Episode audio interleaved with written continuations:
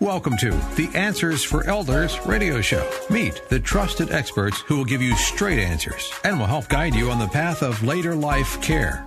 Now, here's your host, founder, caregiver, and C E O, Suzanne Newman. And welcome, everyone, to the Answers for Elders radio network. And it's a great as time at this time to start out fall right. And we're in the autumn season where we're um, have the leaves turning and the changing and the loss of the foliage from the summer, and our our everything kind of diminishes. And it's so interesting because, you know, the diminishment, there's a great metaphor, I think, for our next guest, because we have a guest that is nationally renowned, including um, appearances with Oprah Win- Winfrey and Maria Shriver. She's an uh, Alzheimer's and dementia expert. And my friend that I have known for a very, very long time, um, Miz Lori La Bey from Alzheimer's Speaks. And welcome to the show, Lori. Well, Suzanne, I'm so excited to be here with you. So thanks for having me on today. You know, I'm excited because, um, you know, I talked about the, the leaves on the trees diminishing. And a lot of times I think about that's kind of what happens with the brain on Alzheimer's. And we watch as things fade away with our loved ones. And for those of you that are listening, Um, we're in the Pacific Northwest. I am, and Lori is coming to us from Minneapolis. But one of the things that I'm aware of in the state of Washington, um, we have the most, one of the most highest per capita of residents in the state of Washington that are suffering from Alzheimer's disease. Um, we don't know necessarily why that is. I don't know. But it's certainly interesting. It's an interesting statistic and one that we really pay attention to in Answers for Elders. And of course, I remember when I first got into the industry, this is in the early days of Answers for Elders. Um, I reached out to Lori primarily, not only because I thought she was amazing and I started listening, believe it or not, to when she started doing podcasts, which is way before me. Um, and Lori, you were such a great um help to me in understanding a lot of how I view Alzheimer's disease. And, you know, you and I both have a similar story. You lived with your um, mom that started in with dementia and going through. And so you had a firsthand experience of being a quote unquote family caregiver, just like I did. Yeah. My mom lived with the disease for thirty years. That is amazing. That is amazing. It's just almost unheard of. So tell us a little bit about your background before we get into Alzheimer's Speaks, which you are incredible. And we're going to go into and talk to everyone about all the resources that are available to you. And if you know of anyone, uh, you're listening to this podcast and you think, you know, I know, you know, someone that has a loved one with Alzheimer's, I hope that you will direct Um, them to this podcast, because this lady is really one of our most um, amazing ones out there um, in the industry. She's definitely the cream of the crop and knows her stuff. So tell us a little bit, Lori, first about your background with your mom. I know thirty years, that's a long time. Yeah. So, you know, my, my mom had a doctor of forty years who knew nothing about dementia, but back then nobody talked about it, you know, mm-hmm. So she's been gone since twenty fourteen. So the first ten years, she kept, what, kept being told from her doctor that it was menopause. And my mom would say, this ain't my girlfriend's menopause. We talk about the symptoms. They are definitely different. Yeah. And, you know, and it just kept accelerating. She kept pulling back. So yeah. um, things like she, uh, she told time by the T V. So if you would go over there, the guys would go over, they'd want to watch a football game. They want to change the, the channel. They couldn't, because mom would have to have it on channel four, because she knew by the anchors in the news what time of day it was. And we didn't realize that's what that was all about, but wow. She couldn't read a clock anymore.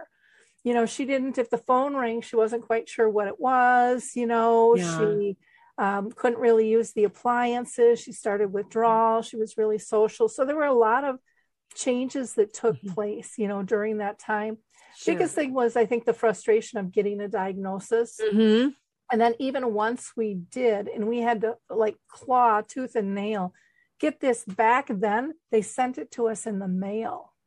She's got the mentality of a three-year-old. Don't let her out of your sight. And we're like, really? That's, that's it?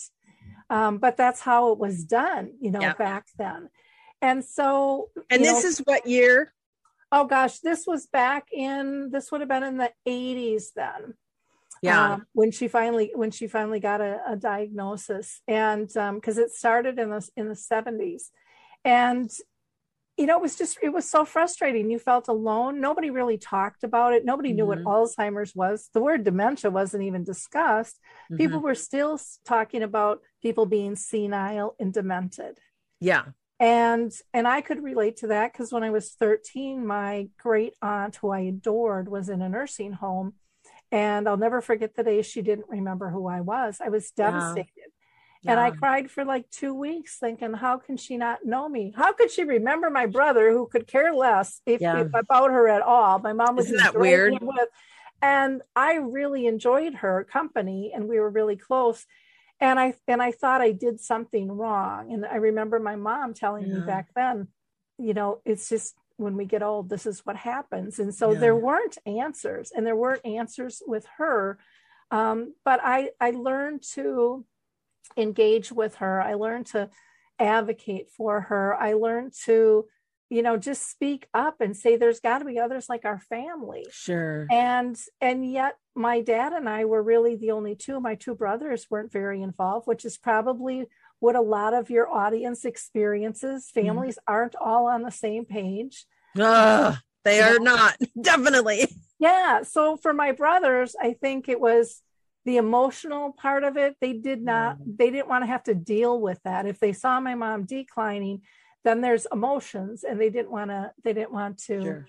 have to process those. So, you know, it was, it was tough. I was, I was married. Um, you know, I have a daughter. She's only known her grandma with dementia, uh, her whole life. And when, when she was like, I don't know, maybe three or four years old, she was coloring with grandma, and I walked in the door, and they both held up their pictures, and you couldn't tell who was prouder.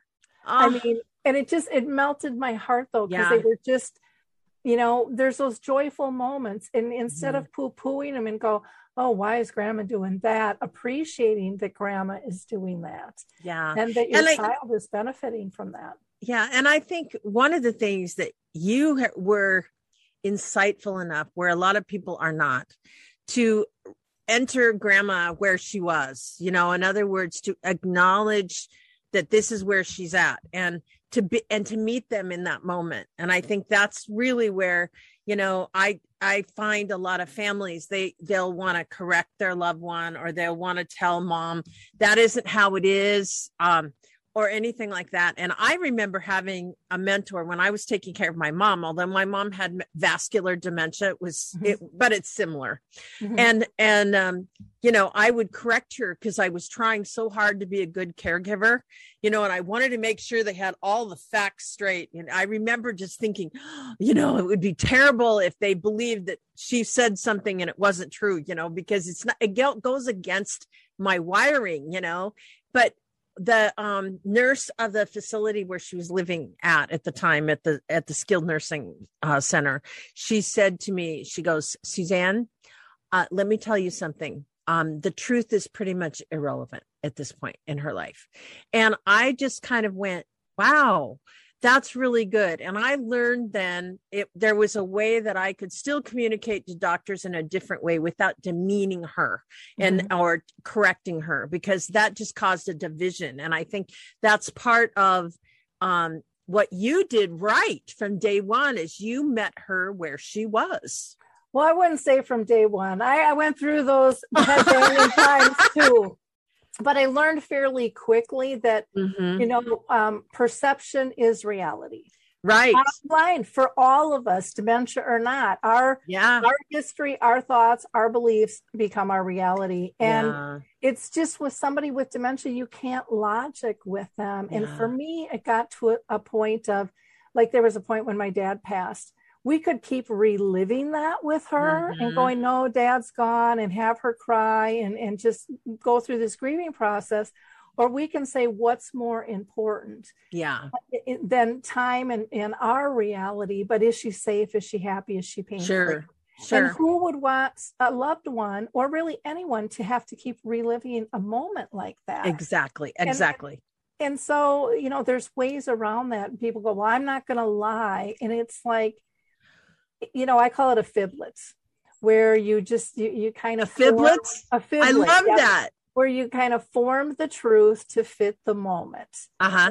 And so, you know, dad, dad just went out with his friends for a little while, and he is, he's in heaven with his friends for a while. Yeah. She, yeah. she will see him eventually. Yeah. You know, but I had to frame it different in my head because mm-hmm. I didn't want her going through the grief. Mm-hmm. And And that she could understand, that she sure. could process. And there's sure. a saying, you know, you're never going to win an argument with a person with dementia. Exactly. So, so stop trying, because then you're you're just going to elevate your grief too mm-hmm. go through that process. Well, and also, you know, even though, you know, if you have a parent, obviously, I had a difficult childhood with my mother. I mean, my mom and I were never close. But what I learned was is that there was all kinds of um, punishment to uh, to deal with if I contradicted anything she had to say. And and even though I was right, you know, of re-remembering facts or things like that, it didn't help the fact that it wasn't a, um, you know, it wasn't a positive outcome between your, her and I. And mm-hmm. I just learned eventually, like you said, I love your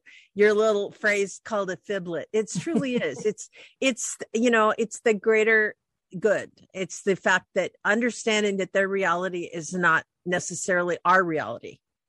Exactly. Yeah. Yeah. So Lori, we're going to be together. I'm so excited to our listeners. We're going to be together this hour. And so we're going to have three more segments together, but I want all of our listeners, before we go to segment two, how do we reach you? Real easy. Just go to Alzheimer's Speaks dot com. And there we have one whole page that has free educational resources, big wide variety. We'll talk about that more a little bit later, but just go to Alzheimer's Speaks dot com. We're very excited. And again, Lori La Bey from Alzheimer's Speaks dot com is with us this hour. We're so excited, and we'll be right back right after this.